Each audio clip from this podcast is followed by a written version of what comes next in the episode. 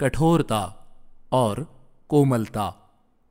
पितामह भीष्म के अनुसार, राजा को सभी कार्यों में सरलता और कोमलता का आचरण करना चाहिए, परंतु नीति शास्त्र के अनुसार अपनी दुर्बलता, अपनी मंत्रणा और अपने कार्य कौशल को गुप्त रखने में सरलता का आचरण करना उचित नहीं है।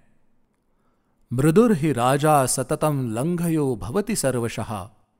तीक्ष्णाचोद्विजते लोकस्तस्मा दुभयमाश्रय। जो राजा सदा कोमलतापूर्वक बर्ताव करता है, उसकी आज्ञा का लोक उल्लंघन कर जाते हैं और केवल कठिन बर्ताव करने से लोग व्याकुल हो जाते हैं।